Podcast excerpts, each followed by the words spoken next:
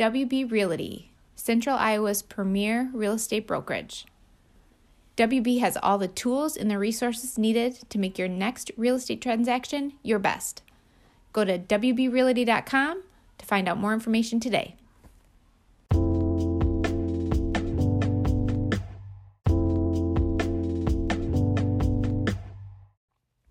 Welcome back to another episode of the Shooter's Touch. This week, we have our first guest from north of the border, Kraig Ulveling. Now, one of the best parts about doing this podcast for Brian and myself is the connections we make with our guests and actually talking and hearing about the connections that they've made, how they've gotten jobs, how they've you know progress through their coaching career through the connections that they have and have made and kraig came came to us through a connection as well uh, his nephew was a manager on the, the, the basketball team at UNI when I was there, and he was recommended to us, and we are so happy we connected. Kraig is a ball of fire, a ball of energy, and you will be able to tell right away that this episode is going to be fun.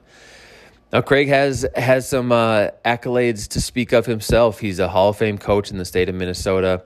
Uh, his overall win total is 468, and he has multiple coach coach of the year awards in the state of South Dakota as well as Minnesota. Like I said, awesome conversation with Kraig. It was great to meet him, great to make the connection, and I know you guys will enjoy this episode as much as we did. Here he is, Kraig Ulveling. I got the shooter's touch, can't nobody shoot like me. Fourth quarter down three, need a two and one. Better call on me, better call on me. If you know you need a shooter, I'm ice cold like a cooler. Get you right though, I can tutor this that mic flow. I'm a hooper. I got blue faces on blue faces. I'm too. Welcome back, everybody, to the Shooter's Touch. This week we have a Hall of Fame high school basketball coach from the state of Minnesota, Kraig Ulveling. Kraig, welcome to the Shooter's Touch. Thank you, Adam. It's an honor to be on your program. Yeah, Coach, we're uh, we're excited to have you on. Um, first one that we have north of the border, so up in Minnesota. Um, but as I understand it, uh, at least was it born or born and raised in Iowa? What's the connection to to down here, the great state of Iowa? Well, I was born and raised in a town called Breda, Iowa. And uh, the, the great thing about being from Breda, Iowa is when you move to Minnesota and then you coach in South Dakota, no one in the world knows where Breda is. So you can really mess with people. You you know, they well, where in Iowa is Breda? And you can say Council Bluffs, Davenport, Dubuque, Sioux City, and you can really mess with people. It's kind of like Ackley, Geneva. I mean, you got to get a big map to find out where Ackley's at. And zoom in pretty closely. Yeah. Oh, yeah. Well, at least you're close to 35. But I grew up in Breda, which is right outside of Carroll, Iowa, and um, uh, had a great, great background. I'm 61 now, so I grew up in the 60s and 70s, and just grew up playing a lot of sports. And uh, we had phenomenal baseball and basketball teams in the 70s. Uh, we won a fall baseball state championship in 76. our varsity teams, my junior and senior year in basketball. Uh, I think we were 40 and six over two years. My junior year, we were 22 and 0 and got beat in the region final. So I was very lu- lucky to grow up in a great town like Breda.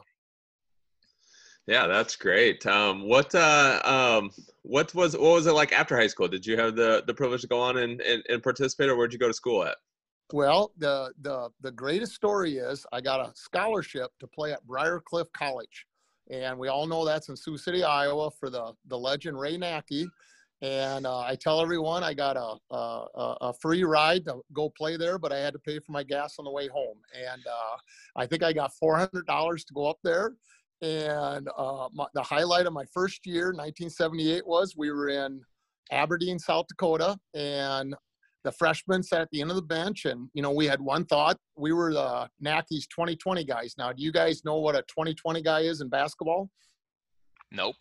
You have any idea? You want to take a shot at it? Because you were a stud. So you never were a 2020. You, uh, a 2020 guy was the only time you're going to get in is if you're up, the team's up 20 or down 20. So we were the, and I've stuck with that the rest of my life, you know, with, with coaching over 40 years is you're going to have to be my 2020 guy. But my highlight was we're up in Aberdeen. And do you remember the, the, the tearaway pants? Oh, yeah. the Yes, late sir. 70s. Everybody had the candy stripes. And anyway, um, we had the blue and gold, the Chargers, and we were up at Aberdeen and and we were playing at Northern State. And uh, anyway, uh, the I think it was about six minutes into the game, and Natty yelled out "Ulveling," and all my guys were shocked because I had never gotten in the first half. And so you should have seen how fast I jumped up and I ran down to the end of the bench and and I, I was ready to play. It was about time he put put me in the first half, and uh, he said, "Honest to, as God is my witness," he said, "Ulveling, there's a door down by the locker room, and I can feel a draft. Go down and shut that. Make sure our locker room door is shut." And you should have seen me. That that was the highlight of my freshman year. Ooh, My second year, uh, yeah, uh, my second year uh, did not go very well. So I transferred to Mankato State, thinking I got a raw deal at Briar Cliff, and I got to Mankato and and play. Uh, tried to play for Butch Raymond, and I found out that I didn't get a raw deal. I just wasn't very good. But uh, I was very fortunate to beat Butch Raymond. He hired me to work at summer camps, and he pretty much got me two jobs after I uh, finished up college. So it all it all it all worked out great. everything always seems to work out the way it's supposed to. But isn't it, isn't it funny that transition from uh, from high school, um, especially in this case, small town Iowa high school, then to the next level? Um, it's quite a jump when you go from uh, going from the high school level to the college level. Well, and our we had a lot of success in high school, but we had never we, we we just the only two things we ever did was we played a diamond press and fell back into a two three and and we had great high school coaches, but I don't know how much they knew about basketball, but they were great to play for and and uh, it was the 70s, you know, and your high school coaches in small schools like Breda St. Bernard, they coached everything, you know, baseball, track, basketball, and they, they were just good guys. But um, I got to college and I, I heard about this man-to-man defense, and I'll tell you, I, I I found out I couldn't guard my mom. So uh, it was it was quite the transition, and uh, but it was a great learning experience. And I still have a lot of my good friends today are teammates from Briar Cliff and teammates from Mankato State. So it, it it paid off in the long run. It's one of those things obviously through sports and the relationships and bonds that you create um, are, are those for a lifetime and, and playing basketball and sports in general uh, is no different that's for sure um, how, how big of an impact did that uh, did playing zone and having those struggles making uh, the transition to college impact you as a coach did were you heavy on the man-to-man defense or what was what was your philosophy defensively once you once you started coaching Well, it's kind of funny you say that because you're 100% right. And and do you guys, you know, you you've all heard of Nick Nurse now, right? oh yeah Well, um, we grew up with all the nurse families. In fact, my youngest, one of my brothers, Kent, he uh, he coached. He was the head coach at Sioux City North, and I think Sergeant Bluff, and then he went into ph- pharmaceuticals. But he's he is really good friends with. He played. He was older than Nick, so it would have been Nick's. But I grew up with uh, Nick's older brothers, and then Breda would in the summer we would go up to Carroll Kuemper on Wednesday nights and play outdoor ball. And they were a product. His older brothers were just, you know, you you you know, I don't know, Adam. You you played at Ackley, Geneva. Was there any bigger cities that you would go play summer ball against, or did you play a lot of AAU ball? Yeah, AAU was a was a was I mean a big portion, but you know we'd we'd go to we'd go to Simpson basketball camp every summer, and then uh, a couple of UNI camps, and so that's where we got our exposure probably to the you know the bigger schools. and they're just bigger, stronger, and you're like, oh my gosh, I'm terrible. But that was the greatest upbringing because one of my best friends was a farm kid, and he always wore his black socks. And this was before the Fab Five. And I used to tell him, God, it's going to be hard enough to get on the court, Tom, but you can't wear your work your work socks. We've got to get the wigwams, you know, the, the the ones that come up to your. Come on now, you're killing me right now. But we'd go there and and the Carroll Kuemper kids, they were really good in the 70s. They they were loaded, and it was the best thing for me because it it just you know you went up there and got the crap beat out of you, and you learned to learn to play a little tougher. But Wayne Chanley had a huge um, had a huge effect on Nick Nurse, and I think it's really cool how Nick is always. You know, I don't know if you've heard his interviews, how he's invited Wayne Chanley, but you got to realize when you grow up 15 miles from Carroll, we used to sneak over and watch the Kuemper kids play, and they were loaded back in the 70s. I mean, we thought we were good, but they were like, you got, you know, Kuemper had over a thousand kids in their high school guys. back then. I mean, Carroll High was a small school, but anyway, um, Wayne Chanley played the belly button defense. And then his, I always thought when we played his kids, they were no fun to play because they wouldn't let you, you know, you remember that growing up, guys? You, you play those good man to man teams that would bump, you know, every time you try to go somewhere, they'd bump you. And, you know, you'd be going, this is a, you, you know, and I always thought if I ever got into coaching, you know, I was going to be that kind of a pressure man to man, get in your face. And, and so, you know, when you say that, yeah, I, I definitely found out in college that if I was ever fortunate enough to be a head coach, I was going to play that aggressive man to man and try to ruin everyone's night when you played them. Yeah, you talked about that uh, becoming a coach. Was there was there ever a moment throughout your playing career, or when did it, when did the coaching bug start to hit you? Was there was there doing those summer camps uh, up in Minnesota, or what was it that you're like, you know what, this might be the path I want to go down? I'm pretty sure in fifth grade. I, I was very lucky. Um, I pretty much knew in fifth grade that I don't know about you guys, but you know, I I really loved b- baseball. I just wasn't any good at it. And uh, and basketball, for some reason, I just I've had a love affair I, I, from the time I could walk. And and I remember watching games on TV and going out and play, probably similar to you guys. And I knew what I wanted to do probably in middle school.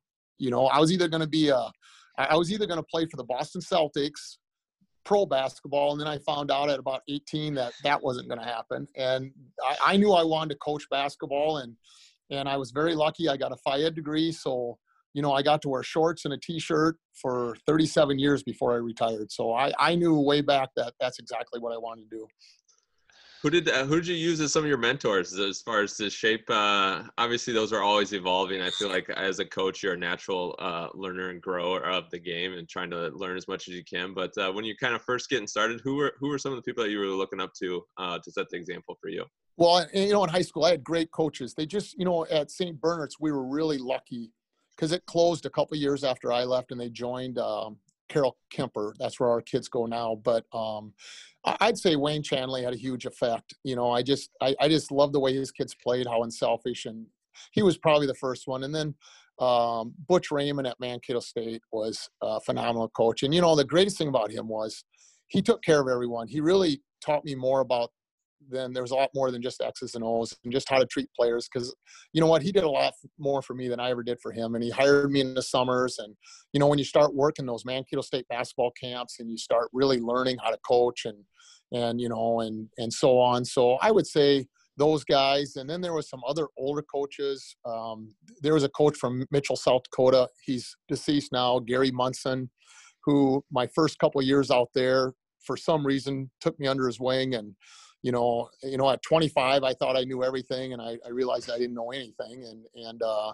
he, you know, he he, I met with him in the summer, and we broke down some tapes, and you know, I, the, the, list is so long, guys. I mean, you know, I'm 61 now, and you know, I, I still have a lot of fire left to coach, and I, I I don't think you ever quit learning. And you know, I, I was watching the Hawkeyes beat North Carolina last night, and and um, we just hired a new coach here in Red Wing, and we hired uh, um, a guy that won the national championship with Kentucky on 90, I think it was 96, uh, Oliver Simmons, and he moved here from Florida. I don't know how we got him, but he's a six nine redhead, and he looks just like me and JJ. So I'm, I, we're, we're wondering if we're related, but he came over to watch, and there's nothing better, guys, than to watch.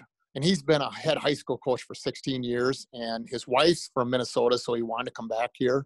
And um, what do you call it? Uh, um, he came over to watch the game last night, and um, it's so much fun to watch a game with another coach because you know we're we're trying to coach for Fran, we're trying to coach for Roy, and we're you know we're it, it, you know what I'm trying to say. We're oh yeah you you you watch a game like last night's game, and we're both going well. The Hawkeyes are going to have to get back on defense, and the Hawks are going to have to. I don't know. Did you guys watch the game last night? Yep. Yeah, absolutely. And I, I agree. I mean, transition defense, um, Uh, it's something that I was pulling my hair out. You know, obviously they shot the ball really well, but my goodness, they were not getting in front of anybody. Well, and you know, and Fran, I I've never been a zone. You know, it's a four letter word with me, and I just I just you know whatever. I just I don't know how to coach it, but anyway, you know, Fran's a, a, a great offensive. You know, and and his teams are such elite offensive teams, but you know, I was wondering because they, I don't know about you guys, I noticed that they stayed man a long time last night. And I thought maybe he was showcasing Luka. I mean, if he's not one of your favorite Hawkeyes ever, I mean, he, you know, his commitment and work ethic, I mean, he's such a stud. But I mean, were those post players from North Carolina, were they 18 year old freshmen? Did you guys notice that or? Yeah, there's there's one or two that are freshmen. The really good one, I think, is a sophomore at least. uh, but they are big men. They are big and men. You know what? I big think and athletic. I, I'm sure the scouts were watching it. And God, I mean, I don't know about you guys. You gotta love Luka. I mean, but those guys were so athletic. And you know what I loved about Luka last night was it's just like my coaching philosophy is like he that's probably about as limited as he's been in the first half you know, you know, I always say the exhibition season's over. They're not going to play Western Illinois anymore. Now they're going to go. You know, I don't know about you guys, but I really look forward to that game. I wanted to see what he could do yep. against a top ten or top fifteen team, and that's the reason he did not go in the first round is because you know he's got some weaknesses. But don't you just love his work ethic and his determination and his everything, his attitude, and and he had a huge second half. You guys, he ended up with a double double, I think. Yeah, I think he ended with 16 and 14, and we're talking about how a pedestrian the performance was, if that tells you anything about it. I mean, and the guy goes out and has 16 and 14 against a top 15 team or top 20 team. It's it's definitely impressive in what he's doing and the work and everything he's put in. He's fun to watch. I think this team will be fun to watch too. Um, they're going to take us on a ride. It's going to be a roller coaster. If they're if they're shooting the ball like they did last night, uh, it's going to be a lot of fun to watch. Um, but they are going to have to find a way to muster up a few more stops um, once we get on the road here a little bit. Yeah. So, so hopefully, hopefully, I answered your question with a six minute answer. That's what I tend to do sometimes. No, that's perfect. I, as far as the coaching goes too, one other that I'm always always intrigues me, and we have you know a lot of small town Iowa guys that come on the podcast and play multiple sports. Is there a coach from another sport um, in which that maybe you you took some of their motivation and stuff, or something in which that you uh, um, have taken and been able to bring over to the basketball side? Well, it, it's kind of funny because you know, like you guys say, from small town, you know, you got to play all your athletes, and and you know, I always thought it was so healthy and I was very blessed. I um, um, in 28 years of being a head coach, I had 13 teams go to the state tournament, and I was blessed with a lot of talent.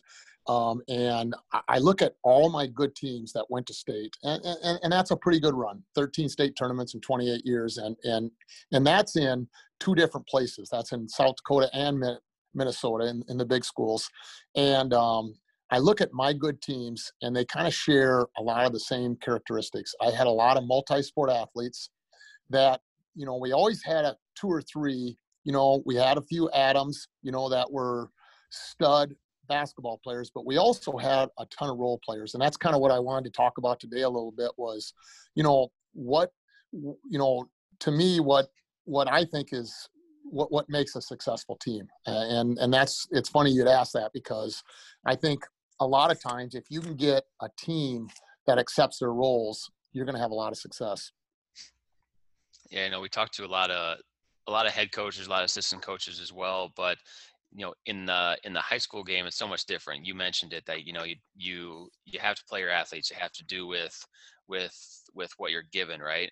Um how does I know we talked a little bit about philosophy here, but how does your philosophy change on a year-to-year basis? Uh, you know, with uh, with the guys you're you're coaching, with the guys you have coming in, I guess if at all. You know, and, and the great thing is, guys, uh, it took me a long time to figure this out, but you know, Butch Raymond used to say all the time, control what you can control. And I don't know if you guys believe that, but as you get older, it works in real life and control what you can control and you're not going to control the officials, the opposition, control what you eat. And the two things that are the most important thing for kids to understand today and young coaches control you can control, but most importantly is your attitude and effort. And there's nothing worse than going on a podcast and having someone talk about their offense or defense. You know what? If you want to learn offense and defense, go buy a book. You can win a state championship playing zone defense. You can win a state championship playing man-to-man defense.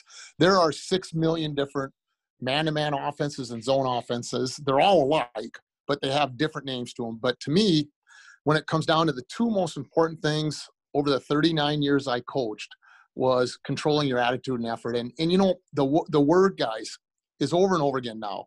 we're trying to create a culture. And the what's the name of the Iowa State f- football coach? Um, Matt Campbell. geez. Yeah, I mean, I just love everything, anything I can read about this guy. I just love what I read about him, and I love reading what the players say about him, like from day one. You know, we've got P- PJ Fleck up here. You know, row the boat, so I got to be real careful. I got my Hawkeye sweatshirt on.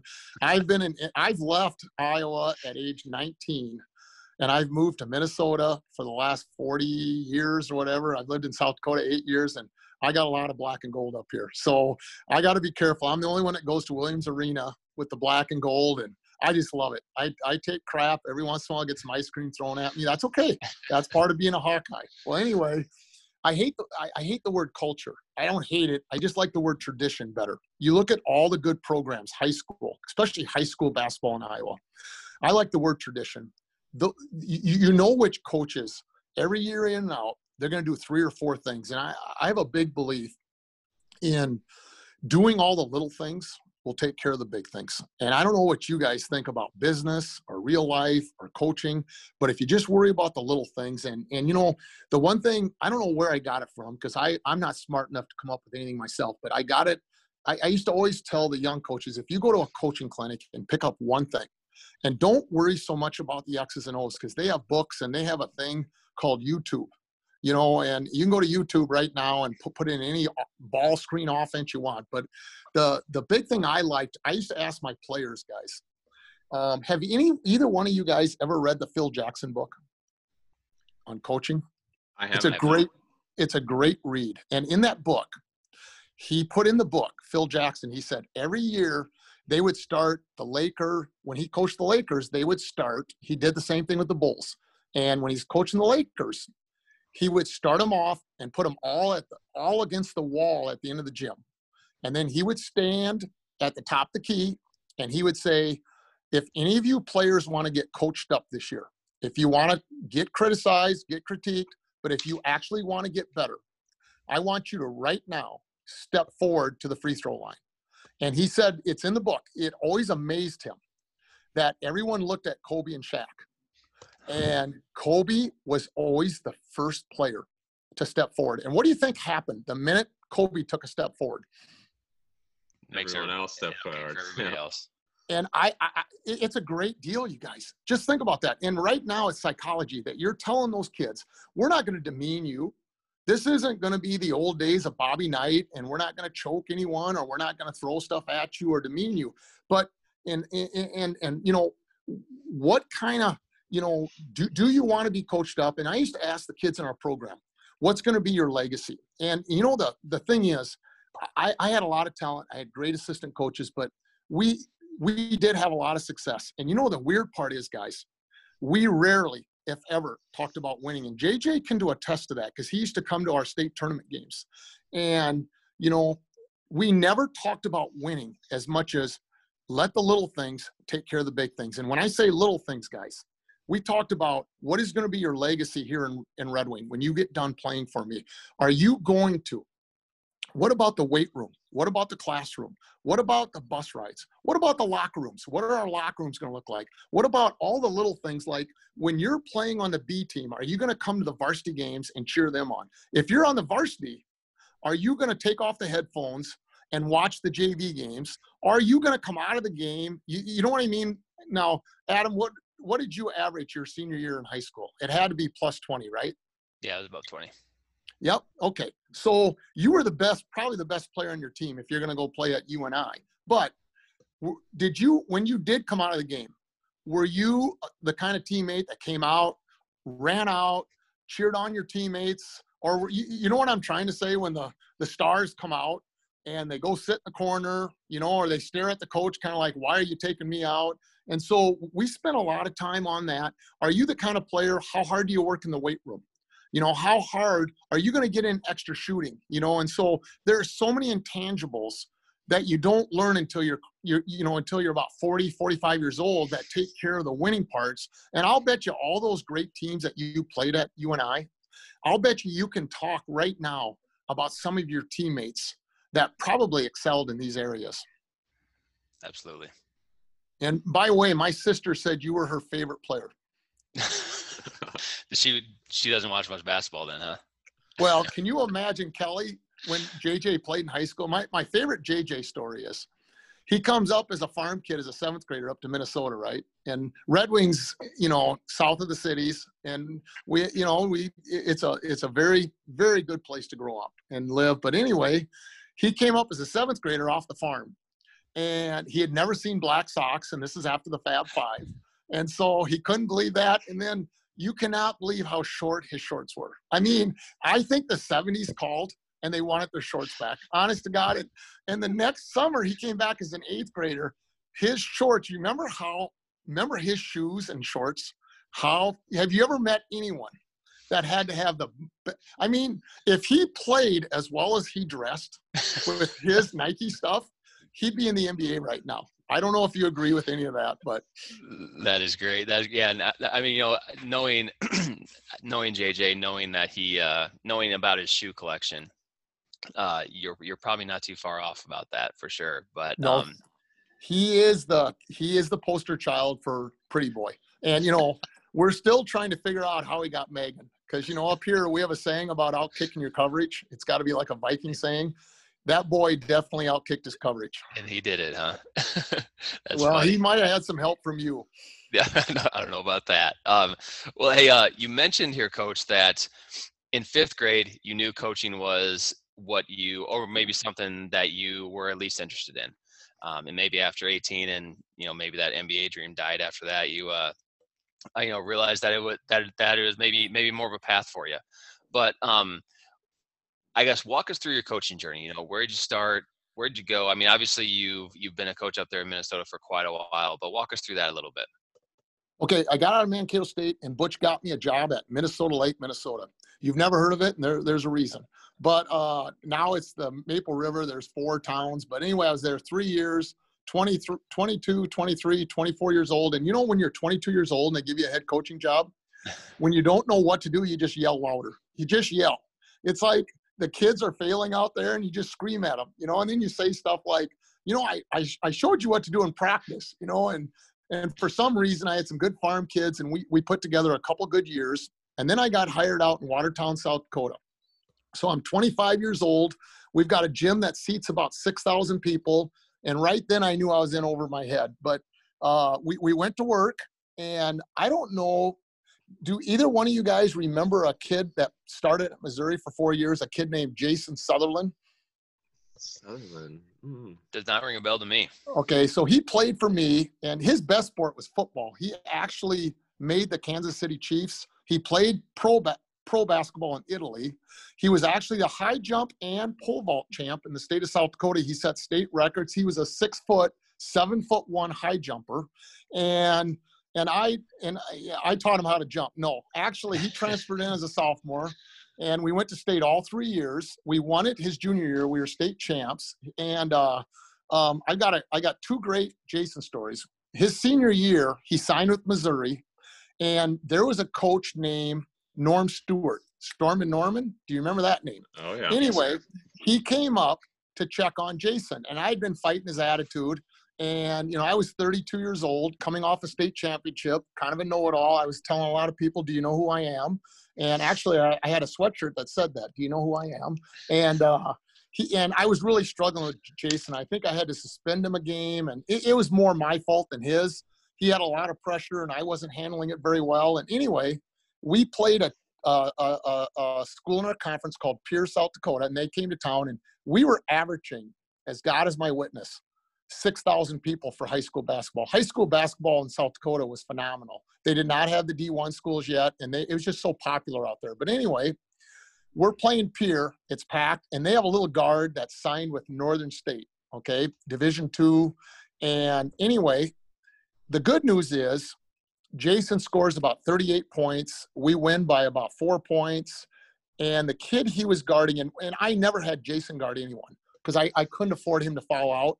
But he, he was such a pain in the butt that I put him on their best player. And he never guarded anyone for three years, man to man wise. You know, we always had other guys do that and his job was to get dunks and score about 35 points a game. Well, anyway, Adam, can you relate to that, or did you actually have to play defense in high school? Um, you know, I tried playing defense, and the whole, I mean, like dunking thing just doesn't doesn't make sense to me. So. Okay, so you actually had to. You, you weren't one of those guys that they picked the worst guy that you could not pick up a foul. Yes. you didn't have that reason. rule at Ackley Geneva no that you are not allowed to get a foul. And so anyway, I put him on him, and I knew Norm Stewart and the Missouri coaches were there, and that kid just lit Jason up like a Christmas tree. It was just great. He he was stumbling, and he's looking at me, and I just looked at him and says, "Nope." Nope, you got him all night, and, my, and his teammates loved it because they were like, "He's never done a defensive drill," you know. And I learned a lot from that. Anyway, we get done with the game, we get my locker, my coach's office, and Norm Stewart walked in. He had this big trench coat, and he goes, he was pretty important guy. They were pretty good back then. He goes, he goes, uh, you all, you all got any bubble up? Go over the concession stand and go get two bubble ups. And I, th- I think it was Seven Up. I don't know. So I went and got two Seven Ups, and he pulled out a whiskey flask out of his trench coat, and he poured. I, I, I didn't even drink whiskey. But you know what? What are you going to say? You know, and he poured them right in the coach's office. You know, the door was shut and he goes, "Where's that 30 from Pierre, South Dakota? Where's he going to college?" And I go, "Oh, he's going to Northern State." And he goes, "Is that school in the Big Eight?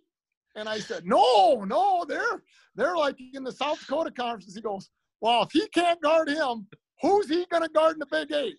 And I'll tell you, you got four weeks left. I'm going to go over to his house now, and I'm going to tell him to shut his mouth. And you put him on the other team's best player every night because otherwise I just wasted a scholarship. And that was a true story. But my other Jason story is do you know who won the national championship in 96? Come on, guys. Nope. How old were you in 96, guys? I was 12. Yep. Okay. Have you ever heard of a player called Tyus, Tyus Edney? Oh yeah. So every year they show the court to court. Do you remember that? Yep. Yep. They they UCLA won it that year. The second game of the tournament, they were down one with four seconds to go, and Tyus Edney got it in bounce and went coast to coast and hit a floater. Do you know who guarded him all the way up the court? Had to be Jason Sutherland. Bingo. And when I was in Red Wing, we'd bring all the teams over to watch him play, and all the kids thought I was a great coach. Not because I coached, because I had this kid that was on ESPN all the time. And they went undefeated in the Big Eight or the Big 12 back then. And they were all watching when he gave up the shot. And it's almost on. If you guys YouTube it or anything, it's on all the time. But that's, if you YouTube Jason Sutherland, they show him getting a reverse dunk in Rapid City when the year we won it. But that kid was a freak. But I left Watertown. I took a job in Red Wing 26 years ago. I was the boys coach for 10 years. Um, that was my third program. We got her turned around. We, we, we put in some traditional things. And then after 10 years, we were very fortunate. Uh, we, had, we, we had a little bit of success and we were in two state finals and um, we made six state tournaments. But in 2004, my last game ever as a boys coach, that's a long time ago, guys. Well, you weren't even in college yet, were you guys? Uh, 2004? yeah, would have been graduated in 03. Yep. Okay. Okay. Well, anyway, um, in 2004, we're playing in the Target Center in front of 14,000 people. We're playing Mankato West. We're playing in the finals two of the last three years there. And I've got a group of seniors that have been with me for four years. We were up 18 points at halftime. Do you guys want to know how it finished? Two, two pointer. Please tell us. We lost. And you know what, guys? That's the last boys' game. I went to the girls then. I have two daughters. But anyway, that summer, my wife would always make us go to the state fair up in the, uh, go to a concert up in the Minnesota State Fair, as God is my witness. And, you know, back then I was always t shirt and shorts, but she made me wear a collar shirt. So, of course, it had Red Wing basketball on it. I'm walking in the fairgrounds going to the concert. I think it was a Garth Brooks concert, all pumped up.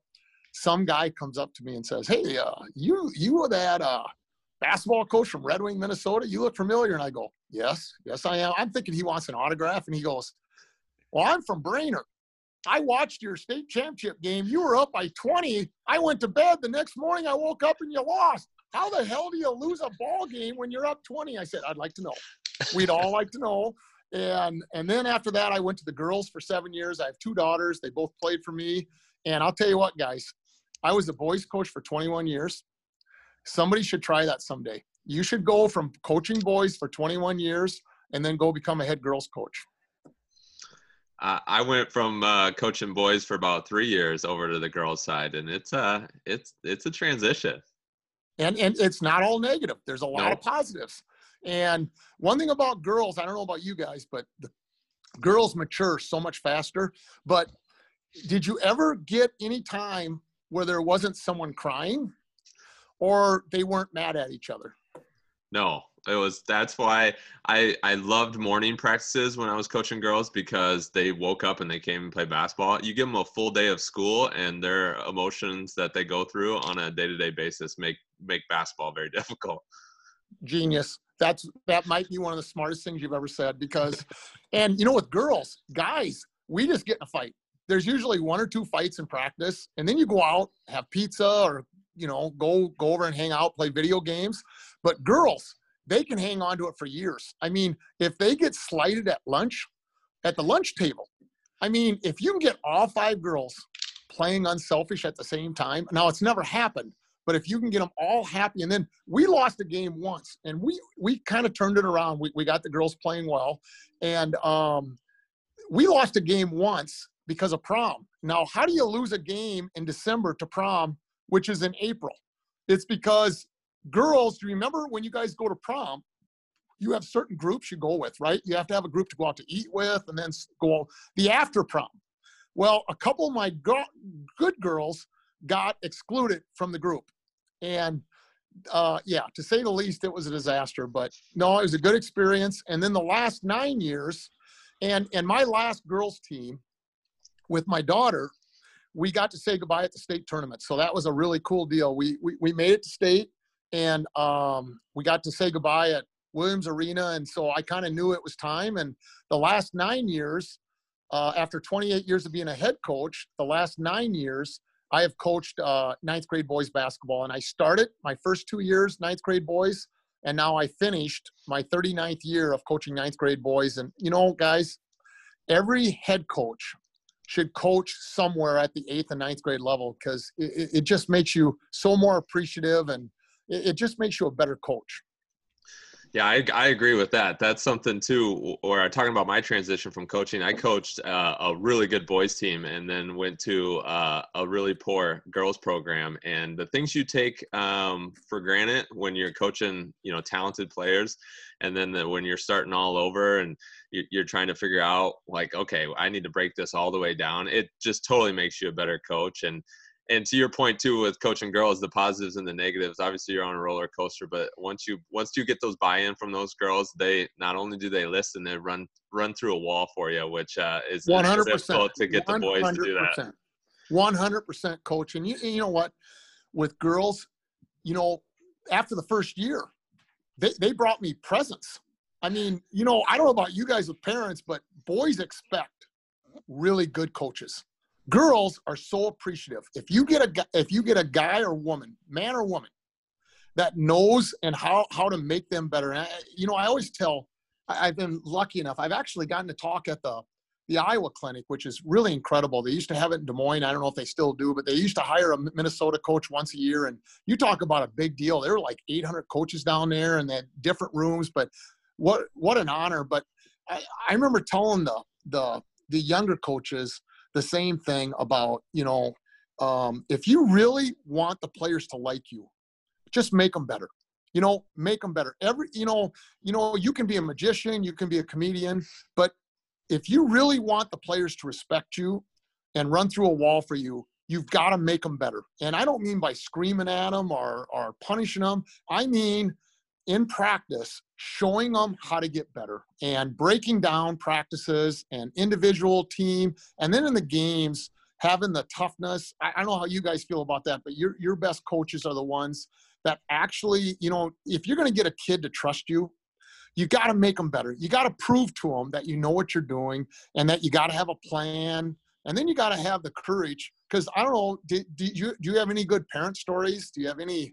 I've got a couple funny ones, but I'd love to hear. Do you have a couple?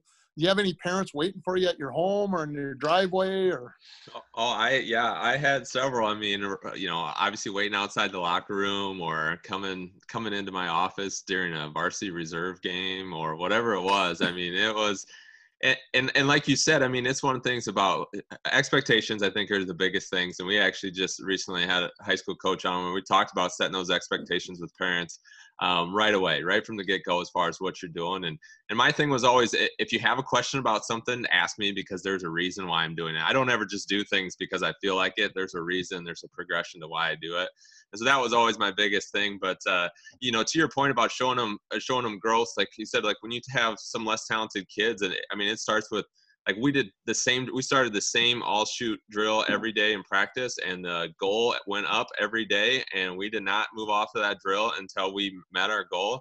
And just those girls um, throughout that four years by the time uh, we even got halfway through the year they're just seeing these numbers click up and they're getting it first try and they're feeling good about themselves going into practice and it just completely changes the tones and the expectations that they have on themselves well, I, I wish I could have met you guys earlier because one of the best lines, I wish I came up with it, but I stole it. But you know what?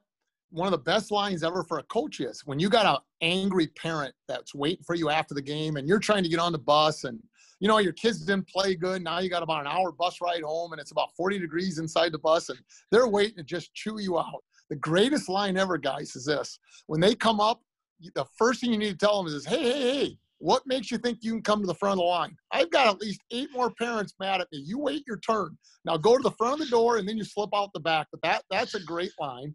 The the cool thing about coaching, and you just talked about getting your players to accept their roles. And and you know, we talk about control what you can control. Control your attitude, control your effort. But attitude, you know, I, I always think youth sports, and I, I really like to hear what you guys think. But youth sports, the greatest thing you learn from playing youth sports you know, the state tournaments, the section championships, conference championships, that's all gravy. The greatest thing we learn from youth sports is how to deal with failure, how to become resilient, how, you know, you, you think some of the, the most enjoyable victories, coach, are after some of the worst performances where, you know what I mean? You, you, you just stink. You can't play, you can't do anything. And then you have two great practices and you don't beat the kids up. You just get better. You say, we're going to work, we're going to flush it, we're gonna. It's bad Tuesday night, but we're gonna win Friday, and this is what we got to do. But you talk about teammates being a good teammate and accepting your challenge. I had a kid, Austin Bailey. He started all four years. He played college football, and uh, his roommate. He was in his wedding. Uh, he went to Chadron State, and his roommate. Oh, geez, this is part of um, I'm getting old, my senior moment, but he was a running back. He played with the New England Patriots and the um, San Diego Chargers. He was in a lot of fantasy football in the late 2000s, 2008, 9, 10. He, anyway, uh, geez, it'll come to me an hour from now. But anyway, Austin Bailey played basketball. He was such a stud athlete that we used him. His job was to guard the other team's best player. But anyway, his dad, about his junior year, came up to me, I don't know, at Hy-Vee or something, and said, You know, you're, you're, you're doing a great job, but I don't understand why, when Adam is wide open, he doesn't shoot. and I told his dad, Paul, I go, Paul, there's a reason he's wide open. I said, he, he, there is, we told him the only time he can shoot is if he gets an offensive rebound. And you know what? He was okay with that because he accepted his role. And that's why he's a salesman. He lives in Sioux Falls. But I just love parents. And I don't know about you guys, but what kills youth sports you guys all know what a helicopter parent is, right? They oh, hover oh, yeah. around. Okay. You guys got children yet? Either one of you guys? Oh, yeah. Four of them. Okay. Okay. So you know what a helicopter parent is, right? They're always around. You know, you, you know, you're at the park and you're trying to dive to make sure they don't fall off the, the, the, the, the swing. Well, you, have you heard about a lawnmower parent? No, I I was going to snowplow. I've heard of snowplow parents. Yeah, ones that are out in front, just pushing the way for everything, right? Yeah, in Minnesota, we don't like to use the word snow yet. Okay, let's let's move that along. But a lawnmower parent, and you know, today you think about, you know, the, these parents, they they don't want their kids to have any adversity. And, and I'm going to tell you a great story. But in height, my my girls, they didn't have a choice. Their dad was a head basketball coach, phy ed teacher. So from the time they could walk, they were in a gym, open gym and my my youngest daughter is six foot. Uh, uh, turned out to be an excellent volleyball player, good basketball player. But anyway, my daughters, when they were in high school, their 10th and 11th grade, they were two very good volleyball players, but they were not starting on the varsity. And one of my best friends was the volleyball coach, and he was he was a big believer in playing seniors. So you, you know where I'm going with this, right? And you know, me being psychotic and very competitive, if you were in eighth grade and you were better, Adam, what was the first year you played varsity basketball? Uh, freshman year. You waited till your freshman year. Okay. But but in volleyball, he rewarded the seniors. Okay. And and you know what? It just killed me that we were losing the teams, Shakopee, Farmington, these city schools that we could be beating if my daughters played. And my assistant coach said, Red, if you talk to that coach and intimidate that coach, your daughters will probably get to play. But you're no better than any parent you've been complaining about for 30 years because your daughters need to deal with some disappointment in high school. You know what? They're probably getting the shaft. They're getting a raw deal. But you know what? This is going to make them better people. They're going to learn, you know. And I tell you, if you think it was easy for me, because it was like, you know, we want to we want to support, we want to protect our our our kids, but a lot of these parents are ruining co- coaches. They're just taking all the fun out of coaching, and they're just not allowing they're they're not allowing their kids to to to deal with anything, any kind of adversity. And so, you know, I I just think in today's world, 2020, it's really hard for someone that's going to be a head coach for 28 years. I don't know how you guys feel about it. Oh, absolutely. I mean, I, I think both coaching and teaching, uh, it's it's just so difficult now to have the longevity because you get burned out from the parents, and the parents are, have just made it so um, the respect level has gotten gone down so much, and then the pressures has has gone up, and so it is. It's it's difficult, and and I think we all would agree, in having been on both sides of it that yeah i mean the best thing you can take from sports is overcoming adversity. And you know we've had coaches on here too that have talked about you know great athletes and players who maybe are the best basketball player on their team they want to watch them go out on the football field and, and get beat up a little bit and not be the best athlete. And how do they handle adversity? Because they seem oh. to be really good on the basketball floor but what is it like when you get roughed up on the on the football field? And are you going to be able to translate that when you when we do make that big step to the next level? And toughness. You know, my my favorite story about coaching the girls is, you know, and you guys will probably end up coaching your kids someday. But I, would like to be, I'd like to be at Sunday supper with Fran McCaffery when he brings his boys home because you know his, you know where his wife's from, don't you? She was quite the athlete herself. Where is she from originally? St. Paul. She, okay. She, she was a player of the year, Muffy McGrath or something. But she now it's it's something where she she was the player of the year and then she went to Notre Dame when he was the assistant coach. So her family, whenever we go to the Williams Arena, there's about nine of us with the black and gold on. And she's one of them because her parents are from Cretin-Derham Hall, good Catholic school in St. Paul. And uh, th- that's the school Joe Mauer's from. So yeah. she, I don't know if she went to high school about the same time as Joe Mauer, but she was kind of a legend in her own. I wonder if they won a national championship. But, uh, you know, the I don't know if you talk to coaches that coach their own kids and did either one of you have a parent coach you guys, like a varsity? Not at the varsity level. We both had lower level. Our, our dads coached, and I've I've had the fortune. My oldest daughter's a seventh grader. I've had the opportunity to coach her a little bit, and the dynamic's oh, definitely boy. different. oh boy! I tell you what, my greatest story is the survey story. So their tenth and junior year, we're we're okay. You know, we're we're pretty good. Anyway, uh, they came home, and I I, I was known. You know, I, patience and listening are two of my worst strengths. I'm not a good listener, as you can tell. I like to interrupt, and I have absolutely no patience. There's a way to play basketball. You know, we're going to share the ball and we're going to commit on D. I don't care what else we do, but we're going to share the ball, we're going to move the ball, and we're going to commit on D. But anyway, I, I, I just, I, let's just say I was very demanding. Okay, I, you know. But anyway, they come home for supper, and Michelle is making their favorite meal. Okay, how many? You guys call it tater tot casserole down there? Oh yeah. Okay, so they're making tater tot casserole, and we're sitting around the table, and my youngest daughter's got all of me in her. She'd rather play in the games than practice, and I was just riding her. 10th grade, not getting a lot out of her talent. She was just going through the motions. And oh yeah, well anyway, she she had gotten sent home early about five or six times. I think that was before eighth grade. But anyway, if you don't want to be here, go home.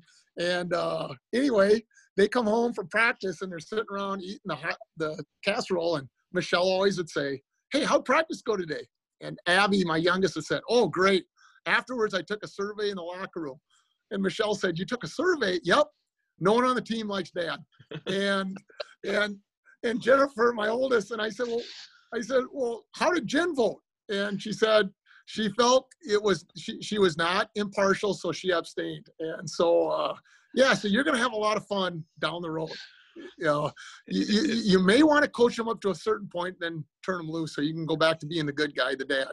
That's that's kind of where I'm at right now. Honestly, it's one of those things where, because for me, the it, it's so difficult for me to um, separate the team's goals and obviously my child's goals. And so when when i can just be dad who coaches my daughter it's completely different than hey dad needs to take the the, the goal of the team above all the other responsibilities. And so i kind of like just focusing on one player and being able to grow and develop her. So i've already like i said young age already experienced that and, and, and completely know where you're coming from. But uh, at the same time as i'm sure as you mentioned one of your one of your memories of being able to walk off the the state tournament floor with your daughter it's the highs are the highs are really high and the lows can sometimes be probably lower than they need to be.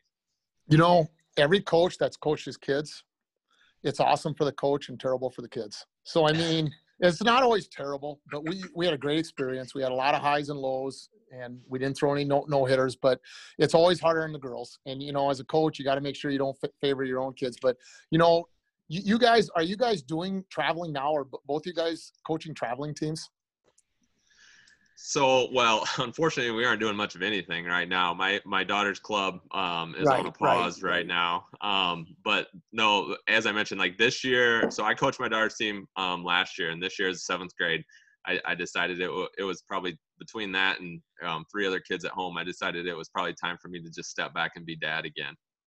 Yeah. You know, I did the traveling and I think I did six years of it.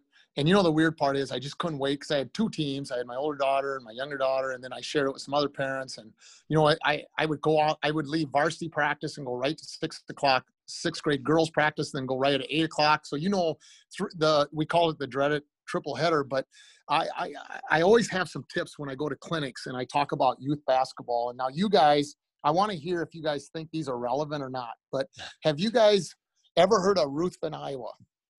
Yes. Yes. You have. Yeah. Wow. So anyway, one of my best friends in college was uh, Jerry Carpenter, and he was there. He he was from Ruthven. He uh, went to Mankato to play basketball. He found out he's a lot better golfer, but he is the golf pro in Faribault, Minnesota, and we still, you know, the last time he gave me a lesson, you know what he told me? If I want, do you guys know how to take five strokes off your next round? uh, cheat for me. Uh, a good eraser. Skip the first par three. there you go.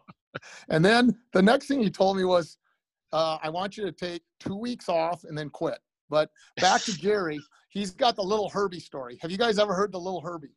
So when you coach, he his daughters played softball, you know, because he was a golf pro. He wanted them to golf, and what do you think they chose? They softball, chose softball. Yeah. So anyway, you heard the little Herbie. So when you're coaching, have either one of you ever coached youth baseball or softball?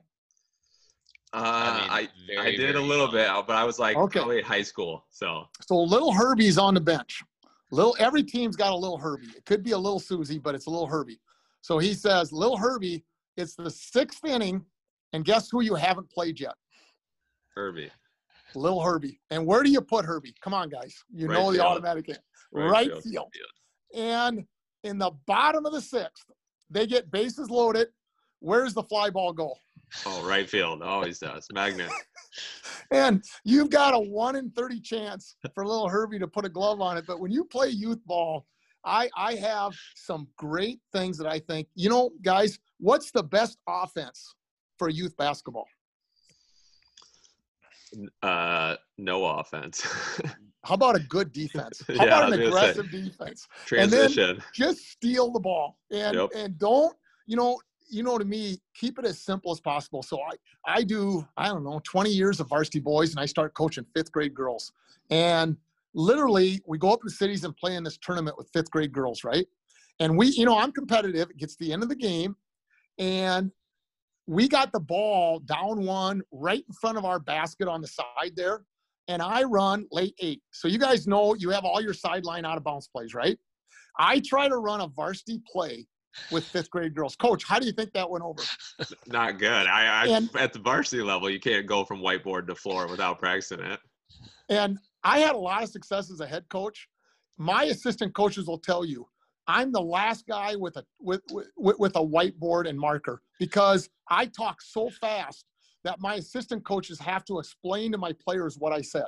And we used to always say something like, "Don't run something in a game you haven't practiced." Well, anyway, late eight, where you you know the guy that takes it out goes on through the baseline. They set a staggered screen. You guys have all run something like that, right? Yep. You reverse the ball, and he squares up and shoots. Well, anyway, I draw this up on the whiteboard, and these parents are up in the stands, all 12 of them, and they're looking at this, and my girls, their eyes are open.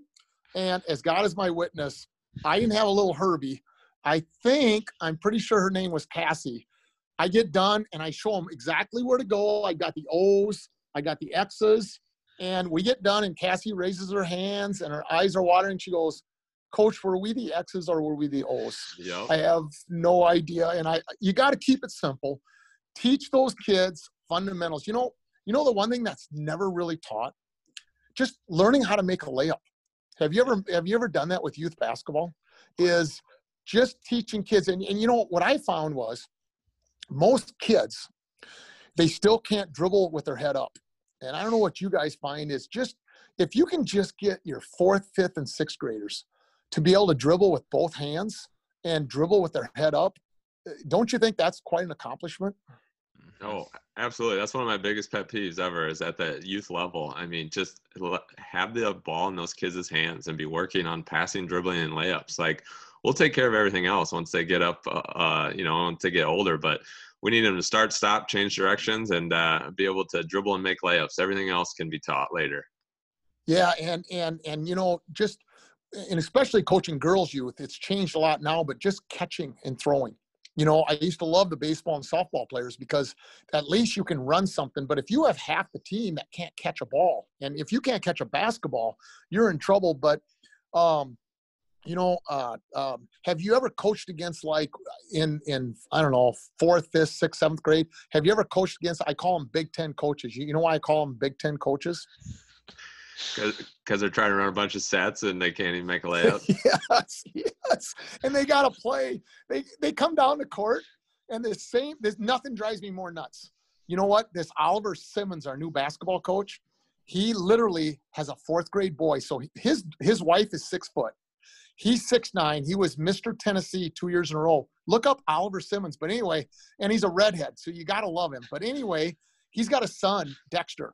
I think he's six foot as a fourth grader. And I said, whatever you do, you allow everyone to dribble the ball. There's nothing worse, guys, than the coach's kid is the only one that gets to dribble. And you know, and and and in in what do you call it? We you talk about running an offense. Big Ten coaches, they come down the court and they yell out Iowa, and then they they run block to block, or or they call out Gopher, and then they run the ball screen, and then you trap it, and then they're screwed because the other three are they all they work on is practice is plays. And you know what's weird? When they practice them, they work in practice because they're going their best team against their second team. They're playing against the little Herbies, and then all of a sudden they get in a tournament, and some dad knows that they can trap the screen or you know what I mean, Yeah. jump out, and, and then they're they're frustrated, but they have like eight plays.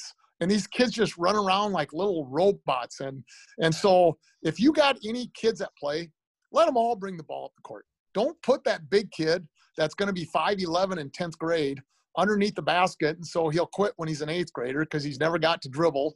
And all he got to do was go underneath and put his hands up. So there you go. no, uh, and the, the the thing with that also too is that uh, um, you know you only have about four hours of gym time a week, and they have eight sets. Like I, I'm like that's the thing that always blows blows my mind is like you guys don't have that much time. Like work on the skills, or like I'll show up to a practice and they're like putting in a new play. I'm like they didn't they never learned the old play. Like let's just make layups and play defense and make transition uh, baskets and, and go from there. That was something I I I did have the fortunate ability to coach my daughter's team as a third grader. I think we had second and third grade on the team. Of course, you couldn't steal the ball from the dribbler. So we were jumping passing lanes and we were getting out and, and getting layups and, and doing all that. And third graders, you know, scoring, everyone was scoring eight, nine points. And we were scoring 25, 30 because we were getting steals and layups. Never ran a play the entire season. No, no. And then, you know, the, the, the plays, have you ever, you know the and, and you know I, I just feel if if I say anything you know in conclusion or whatever is the last nine years I've gone back to coaching ninth grade boys and I've had so much fun. And you know the great thing about ninth grade boys is the the parents have not gotten as smart as they do when they got to the varsity. So I mean, and you know, when you're coming off a varsity coach and you go down to ninth grade, they pretty much leave you alone because you, you know they start arguing or they start helping you after the game, and then you give them that look like, "Come on, you're not really going to do this," and then they go, "Yeah, I'm going to wait a year until I get to the tenth grade," you know. And but in the ninth grade, I think it's really important that you you know I look back to all my good teams, the 28 years I was a head coach and the one common denominator is the more the players coach the teams and the, the less the coach, the, I don't know how to say this, guys, but you think about like, I've always been impressed with Jake, Coach Jacobson from UNI, because he's kind of the opposite of a Calipari. You know what I mean? Where Rick Pitino is going to orchestrate that game. And I was much more like Pitino. But the older I got, the more I allowed those kids I don't know how you guys, when you were in high school or in college, but I always thought the UNI players, I was so impressed with their cerebral, their their resilience. You know what? I, you know where I'm going with this? That you know, I, I just think it's so important. Like the older I got, like if you went to my ninth grade practice this year, guys, they know how to start. So I've got. You think I've got like 300 drills over 40 years? Well, you don't keep 300 drills. You you look at every practice. I've got a spreadsheet spreadsheet in my office. Every practice through the year, I work on ball handling, you know, five ten minutes, rebounding, passing, pivoting every day. Every day we work on footwork drills. And you know how fast practices go. I always try to tell young coaches have a plan, map out your practices for the whole year. Never go into a practice without a plan. Go in there and then look at the plans. Keep the drills. Keep looking at new drills, but keep work. You know, there's 3,000 ball handling drills, you guys. Pick the six or seven you like. Get those players to memorize them. You know what's cool? The first 20 minutes of every one of my practices at 310, the school gets out at 245. They come, you know, they play grab butt, whatever, you know, they socialize a little bit. Then at 310, the captains are your best ninth graders They'll yell, balls in the basket, and they'll do their warm ups, they'll do their laps, they do their stretches, and let the players run them. And then they do right away, they go into their ball handling, you know, two ball dribbling, one ball, right hand, left hand. They do all their warm up stuff and let the players kind of start practice. And then you bring them in. I don't know if you guys do that. I know Jake always did that. That was really impressive. You know how to start a practice?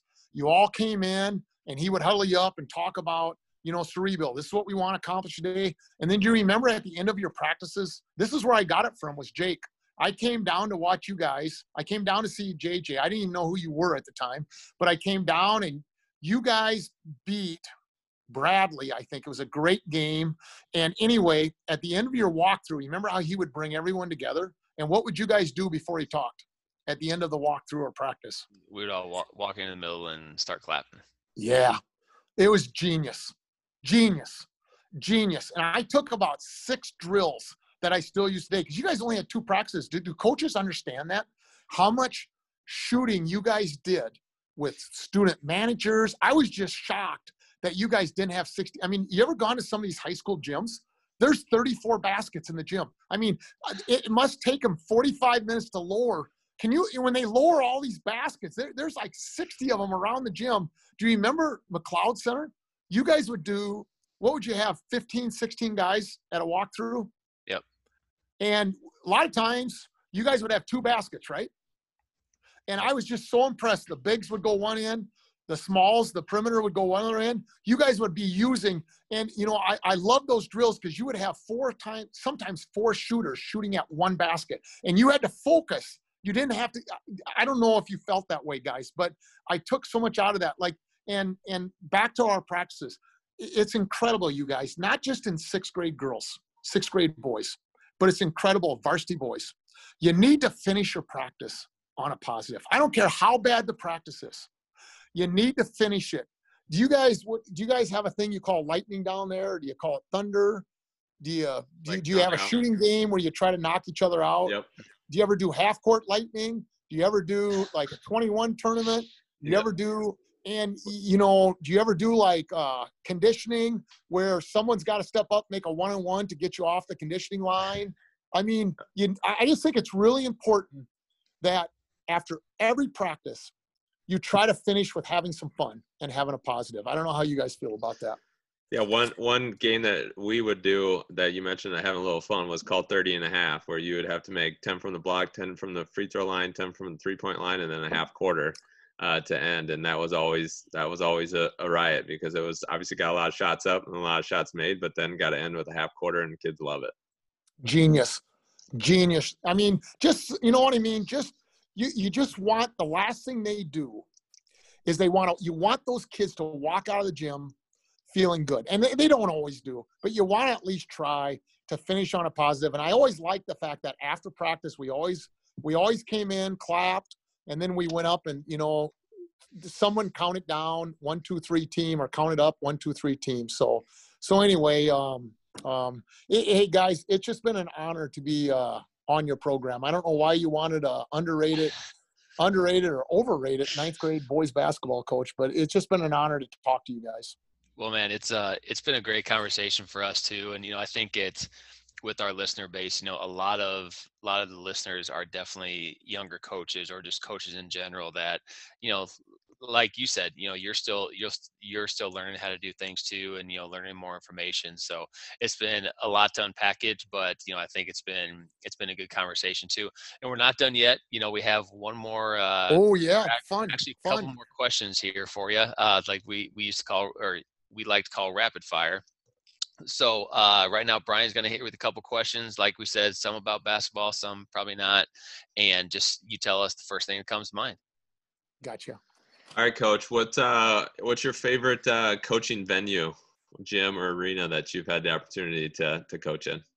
oh it's not even close williams arena the the stairs are the locker rooms are below you and i don't know do you have any hawkeye connections Uh, well, so it's funny about Williams Arena. Um, that my first time I've so wait. So now, what was the what was the barn? What was that? Is that Williams? that's williams Yeah. that's williams. Okay. Um, so the first time I ever was in Williams Arena was I was young. I was probably a sixth or seventh grader, and uh, it was me and, and my mom and dad, and the third seat. So my mom's seat was right behind a pole. So my Can't dad and I, my dad and I, make it up my dad and I enjoyed the game, and my mom watched the pole. For, Yep. They have really good ice cream, though. They are known for their ice cream. I hope you you shared the ice cream. Yeah, it's you know what, and you know you coach in there.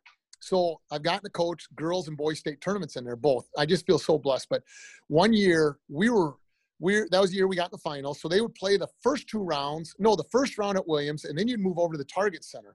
And one time we got done practicing. No, before our game, Kevin Garnett, Wally Szczerbiak, remember those teams? oh yeah. and uh, Sam Cassell, they just got done practicing. Let me tell you, Kevin Garnett is a huge human being. I mean, our we were just in our cheerleaders. We, you know, they they bring the buses inside the Target Center. There's a big door, and so you really feel like NBA, you know. And I, I thought I was Phil Jackson until the game started. But anyway, we walk in, and they walk. You know, one thing you don't realize: have either one of you guys ever sat courtside at a Timberwolves game or at a Chicago Bulls game or anything? Milwaukee Bucks. I, Um, I the Iowa Energy is about as close as I've gotten, I think. Oh my gosh, they're so big. I mean, you just need to sit in the front row once in your life, bucket list, and just see how huge. Like last night, I mean, Garza's a big boy. You know, he hasn't been cheated, but you know what? He, you know, y- those kids from North Carolina were bigger, and Yeah. you know, they kind of showed his vertical, but no, again, I'm talking too much. This is one of my strengths. But Williams Arena, and one one time we were in the state tournament, I was coaching, and it gets so loud in there. Have you ever heard of that? I mean, Veterans Auditorium used to get really loud because the acoustics there was nowhere for the room to go, right? Yep. And it's the old barn, the old Quonset. Well, anyway, the barn.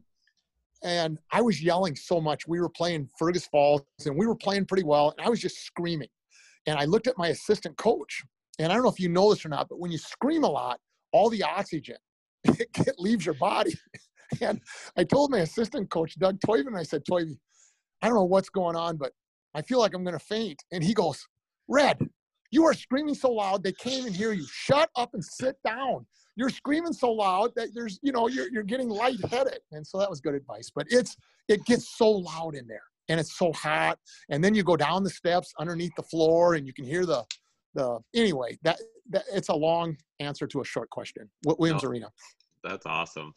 Um, I- I know you're a big golfer, so as we compare Iowa to Minnesota golf, um, you know, obviously Minnesota has some spectacular courses, but uh, in your area, or how, or how would you compare? And then, what are maybe some courses that stand out to you, either Minnesota or Iowa? you know what uh in iowa um we, we always played in Breda. It's a little nine hole course. Yep. And it, it's it's always your favorite because you know it it didn't come until I was out of college and they put it in and then every it was during the Tiger rage, you know, in the 90s or it, Yep. you know, it came in the 90s and everybody learned how to golf and they found out how hard it was and then they quit. But um Carroll is really known for their golfers. I don't know if you knew that or not. Carroll High and Carroll Kuemper. Well, Carroll Kuemper had a coach forever. So do you, you, do you remember hearing the Pettit boys? Did either one of you guys ever hear of them? Yeah, that name sounds familiar. Yeah, they they turned pro, and anyway, uh, I grew up with their dad, and uh, anyway, uh, Todd Pettit, and he never golfed, and that's the ironic thing. But uh, um, Carroll Country Club and the Carroll Muni are great courses, and then in Minnesota we have we have the Red Wing Golf Club that I've played for 25 years, and you know the best part is about 25 years ago, I started off as a bogey golfer, and 25 years later, I'm still a 16. So that tells you that I golf for social reasons, and I just retired from teaching and coaching, and I bought we my wife and I we bought a townhome on the eighth hole. So I will guarantee you my handicap will go from 16 to probably 15. It may even go up. I don't know, but my um, th- there's a course in Lake City, Minnesota that's probably my favorite. It's called the Jewel. So if you guys I've ever heard, get up yep. to Lake City, Minnesota, the Jewel, it's uh, up on the bluffs. You can overlook in the Mississippi River, and um, and uh, it's a great course.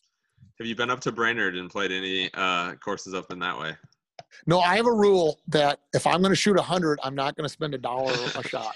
So I, I've heard about them. They're great. I have played uh, Troy Burne over in Hudson, Wisconsin, right across the river. We're, we're right on the river, so we're very close to Packer fans. And yes, I am a huge Viking fan, but a Hawkeye and Viking fan. But um, and we hate the Packers, and you know um, they're they're just so obnoxious. But anyway, we don't need to go there. It isn't about their podcast. But uh, Troy Burne's a nice course, and then uh, but Brainerd, uh, there are so many neat resorts up there that are just just beautiful golf. Well worth the trips up north to go there.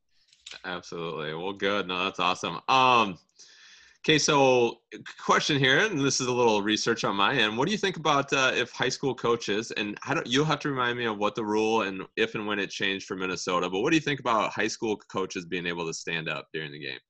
Oh yeah, that was. I mean, I think they. I think in South Dakota they changed the rule because of me. You know, this is true story. But my first game, Colin Capitan, and he ended up refereeing our state championship game in '92. But Colin Capitan did a ton of uh, Missouri Valley games, and and my first road game, we went to Mitchell, South Dakota. Have you guys ever heard of the Corn Palace? Oh, yeah. Yep, been there. th- they had won 84 games in a row. So they, they had a center that played at Drake named Chad Frederick. They had they were just loaded. And I told our Watertown kids my first year that when we go on the road, we don't care who we play. You know the coach speak that we don't care who we play. We're gonna we're gonna we're gonna beat everyone. And you know I was Yep. coming off Minnesota Lake. They didn't even know where it was. And literally, we came out and warmed up. And then they came out and they had these signs like eight, nine, and 10. And they had won 83 games in a row, three state championships.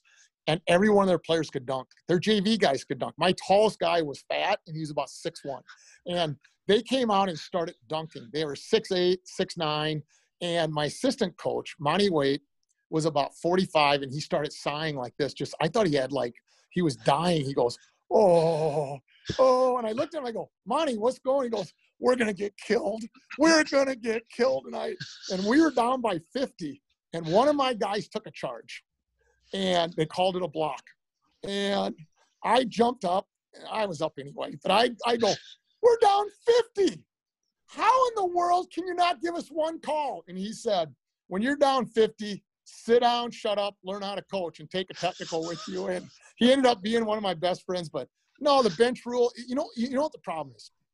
there was a day, guys, that um, there, there, there was actually a day when the referees would get their checks and then they would go to the Legion Hall and meet the coaches because a lot of the parents hated the coaches. So the coaches had to go somewhere, you know, like the Red Man Club Yeah. or the Legion, the American Legion, the Orange Door, something where you could be alone and the parents, the Pitchfork Nation weren't ready to hang you.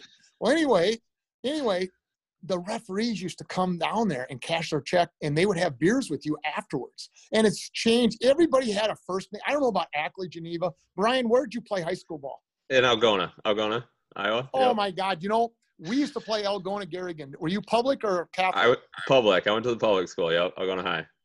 Okay, so you weren't very spiritual in high school. I get it. But anyway, what's Garrigan's nickname? The Bears, Garrigan Bears. Yep, Golden Bears.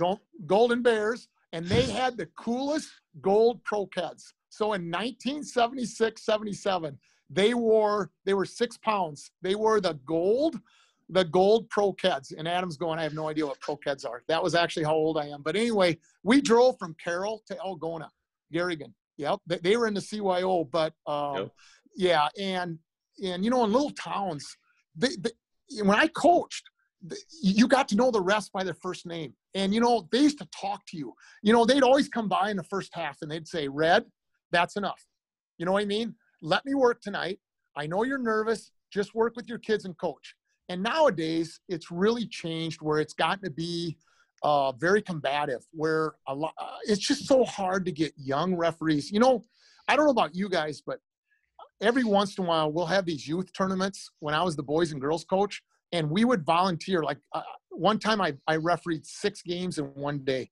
You talk about hard work, but a lot of young referee, Brian and Adam, they would rather wear shorts and referee a youth tournament on a Saturday and Sunday and make about $500 than go through all the politics and get their butts chewed doing varsity games. Isn't that, I don't know if that's true down there, but up here, it's really hard to get young officials that want to referee boys basketball.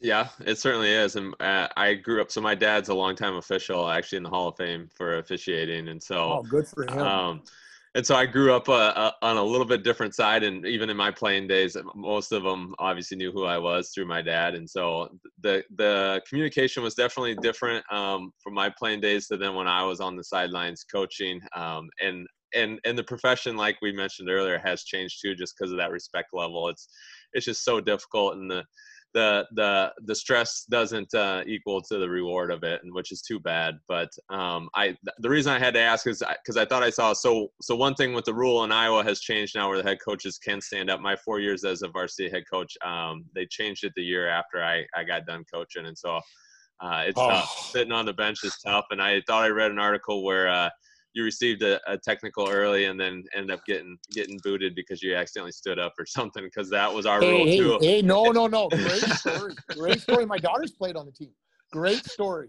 So we're at we're at uh, Holy Angels, big, you know, the Catholic school in our conference. You know, we're not going to say they recruit, but yes, they do. But anyway, they they were loaded. Anyway, and we really struggled up there, and we were pretty good. They they were really good, and two teams that usually went to state, and we went up there, and um um and I got a technical, and the bench rule is that if you get a technical and uh, I know so many women that are good referees, and it's really hard to get a woman to come in and referee. I know one that isn't a very good ref, and she made sure before the game, you know, you introduce yourself, and you, you never want to come off and say, "Do you know who I am?" You know, because well, they knew who I was. She says, "I know who you were." I didn't like the way you coach boys basketball. This is how she started the game. She's about five foot two, and I thought this is not going to be good. Well, we're winning the game, and last minute of the game, and with about two minutes left, Holy Angels trying to get back in the game. They're fouling. We're just getting killed out there. We're trying to protect the lead, and I, I get up and I yell and I go, "You got to take care of the players. Someone's going to get hurt." She ran about 90 feet to tee me up, and then about 40 seconds later, one of my kids, I don't know, sprained her ankle. Girls, you know, boys nowadays, boys, you go to fifth grade traveling, they all fall down and flop. But anyway, one of my kids fell down. I wanted to make sure she was okay. Not only did she give me a double technical, but she kicked me out of the game. Well, the funny part is, the next Friday or that following Friday was a Tuesday night. I had to sit out that game. Well, it was senior night, and I had two seniors that had played for me since eighth grade. and there was a family. He was going to be the warden of the. We we have a, a, a penitentiary, uh, pen, uh, the the youth jail out here, the prison. Oh, juvenile. Um, yeah, for youth offenders. And I've actually worked out there a couple semesters, but the new warden was in town. He had two daughters that played basketball. And so he came from way up north Duluth to watch us play. And his daughters were okay. But anyway, great guy. Anyway, he ended up hiring me a couple years later to work in the summer. But anyway, he's watching the game. And everybody's telling him, oh, yeah, there's Red. He's got a great program, blah, blah, blah. You'll love Red, you know, and blah, blah, blah. And then they, the team went down to start the game, and Red stayed in the stands. And so he's looking around. Jim Schaefer's his name. He's going, does he coach from the stands? And so they had to tell him, well, he got, he lost his red hair, little Irish. He lost his temper at the last game. So he's sitting out senior night, you know, and then you got the senior girls crying. And it's just like, you know, and you know, the thing is, we create our own storms, you know, like our pastor says all the time in church, we create our own storms. I mean, that referee, that was a terrible uh, uh, she she read the rule wrong. It was a personal deal, and she got reprimanded. But you know what? I should have been smart enough. Number one, not to get a T. Number two, to not stand up. You know what I mean? It's kind of like that stubborn Irish t- temper. It's like I'll show you who's the boss, and and it cost me uh, the getting kicked out of a game. But I'm glad you did your research, Brian. I, how far did you go anyway? You didn't look back in college, did you? Uh, no, I didn't. That, that was okay. one of the first articles that came up, so I just happened to note that. Yeah, and that's the one that always comes up too. The one he got tossed out of. They don't. Yeah, they don't have any of the inductions or anything. Yeah, no, serving a suspension is what I saw. So no, that yeah. was good. But like I said, I've I've been there too. It's so hard, like just in the flow and the excitement of the game, not to stand. I mean, that's your reaction and I mean, you stand all practice and you stand all summer, and then you want me to sit down in the winter, and yeah, it, it's it's just hard. But um, you wanna you wanna tell Fran McCaffery that rule? Yeah, right. Be like, hey, and have Fran. you noticed this year? He's really, I don't know what's going on. I don't I, know. Have you noticed last night how much he's sitting? I, I think it's a little bit more to your point that you mentioned earlier. Uh, you get to a certain level where the players start coaching, and I think he has just got his guys in there, and he feels good, and he feels good with their leadership, and and and it shows. I mean, it shows that these guys are playing with more confidence than any team he's had, and so um, yeah. I but I have noticed that, and I I think it's I would imagine practice is still pretty intense, but he he's done a nice job on the sideline. You know, you know, and Brian, did you play college basketball? I did. I played at Wartburg. Yep. Uh, Wartburg, but I remember watching Adam play, and I I always loved glue guys. And you know, Adam, you knew you were. You, I'm sorry, but you know, like, have you guys ever heard the adage that coaches don't have favorites. How many of you guys believe that? Uh, no, I've, no. I've been on there. I've been on both no, sides. No, every coach has their favorites. And you know what? I, if you don't love Connor McCaffery, I mean, he irritates, he's antagonistic. And you know what, though? You talk about a guy that accepts his role. And I mean, you know, every team in the Big Ten hates him. I mean, and yet he's so unselfish. But Adam, don't you see a little bit of yourself and Connor or not? Your, your role when you played at because you, you you were not gonna you were never gonna lead you and I in scoring. I don't think.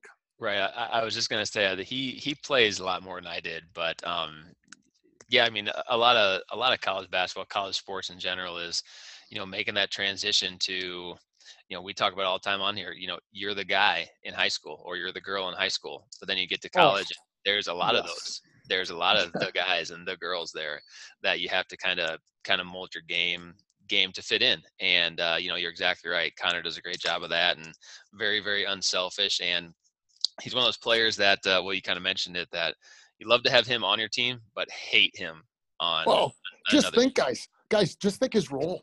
He he can play all four positions. Did you see who he was trying to front the post last night? And i mean you can see roy.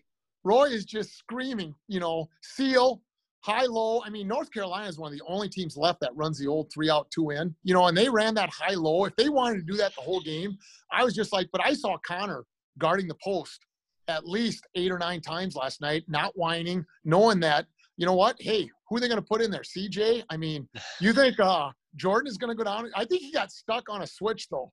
And I, I think Jordan, if Jordan guarded a post player, how many points do you think that post player would end up with by the end of the game?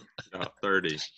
hey, I watched his dad win a football game at the University of Iowa, and I think it was a home game against UCLA. I'm pretty sure I was at the game at Kinnick Stadium when his dad was a quarterback, and let me tell you, he was a stud. Yeah, quite the quite the family. Obviously, with all those those four boys and dad being able to to have the careers they've put together is, is something special. That's for sure. Uh, it's just yeah, yeah. I mean, yeah. If you can't pull for him, I'm sure Iowa State fans hate him, but that, that's all right. They hate a lot of people. and a, and a heads up play by him at the end to give the ball to CJ to get the turnover with the shot clock running out too. I don't know if you saw that right at the end. That was that was a veteran oh, move. Yeah, I'm I'm yeah I'm psychotic because not only that, but I tape it because if they play real good, then I actually watch it in the morning. You know, I like to watch for, fast forward it. But yeah, I'm a true Hawkeye fan. Football games, sometimes I get so nervous I have to tape it. I just, you know what I mean? It's like yeah. I can't stand to watch this, and uh, I think I fired. I have fired Ferentz at least five times. I am yeah. just. Uh, I, I've been a coach 40 years. I'm the worst fan because the minute they lose, like they lose to Purdue and Northwestern, I'm like, well, it looks like he lost the team. It's a disaster. And then how many times is the captain? How many times is the captain shocked the Iowa fans? And they are not easy fans to to, to coach for. I was gonna say you sound you sound like a, probably seventy five percent of Iowa fans. So that's uh, yeah. that that, yeah. that that is for sure. So well, hey, two two more here to get you out on, Coach. One, um, we always got to ask because we we kind of move around the state and and everything. Um, we we get a chance to come up. You know, obviously not coaching, but if we got to come up to Red Wing, uh, got to go and and catch a high school game. Where do we have to stop to get something to eat? Get some good local food and, and maybe a few drinks before the game.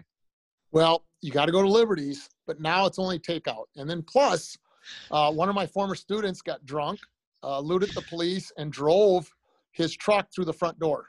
So you want it's the oldest re- restaurant in town. It's called Liberties, and they have the best pizza and wings, and they have the TVs. And uh, if you go to Red Wing, there's two places. Kelly's, uh, it's on the river. They got a little deck overlooking the Mississippi River and all the boats. Kelly's Sports Bar, or you go down the road to Liberty's and you can't go wrong. And Liberty's Pizza, I'll guarantee you, it's the recipe. It's it's forever, and they're buffalo wings. And um, Kelly's Sports Bar and Liberty's Restaurant, you can't go wrong. Perfect. That's good. Adam definitely wrote those down, so we have that yeah. for when we're up that way. Um, and then last one, Coach, you you've been talking about it throughout the entire podcast, but um, we can and we get the sense we can feel it we can we can see the the intensity for the level of, of, of coach and passion that you have for the game but what is the best thing about having the opportunity to lead young athletes and be a, a coach no matter what the level is the relationships and i know every coach tells you the same thing but you know, I'm 61. Uh, uh this will be the first winter I won't coach in 39 years, and I retired in June. 37 years as a teacher and a coach. I, I coached two years after college, looking for a job or in college. But anyway, the the the thing that the greatest part is just the relationships, and um, you know, um, I've had a lot of players that have gone on to coach. I've had so many players both female and males that have gone on to be successful. And you know every, every coach has a shoebox and you don't keep the bad letters. They go in the garbage can and there's bad letters. Not usually from players but from parents or fans. But anyway you keep the good letters. And when a kid talks about succeeding in the military or in work and he attributes it to our practices and our our belief and our tradition of outworking your opponent. And you know i'm 61 so i have former players that are 55 and 56 years old and we still go together we go to gopher games we uh, we still get together and celebrate uh, we celebrated our 25th um, state championship back in south dakota and jason sutherland came back. He has no hair now so no one recognized him. And uh, he came in they showed some of the highlights and you, you know why all the kids were laughing at the highlights? This is 92 we didn't have the long shorts yet. Say, in 92, yeah, they still had shorter shorts. So everybody thought that looked funny, but um, it's the relationships. And no, you know, you nobody throws a no hitter, but if you can just have a positive effect on a few of your players, then everything you did in coaching is worthwhile.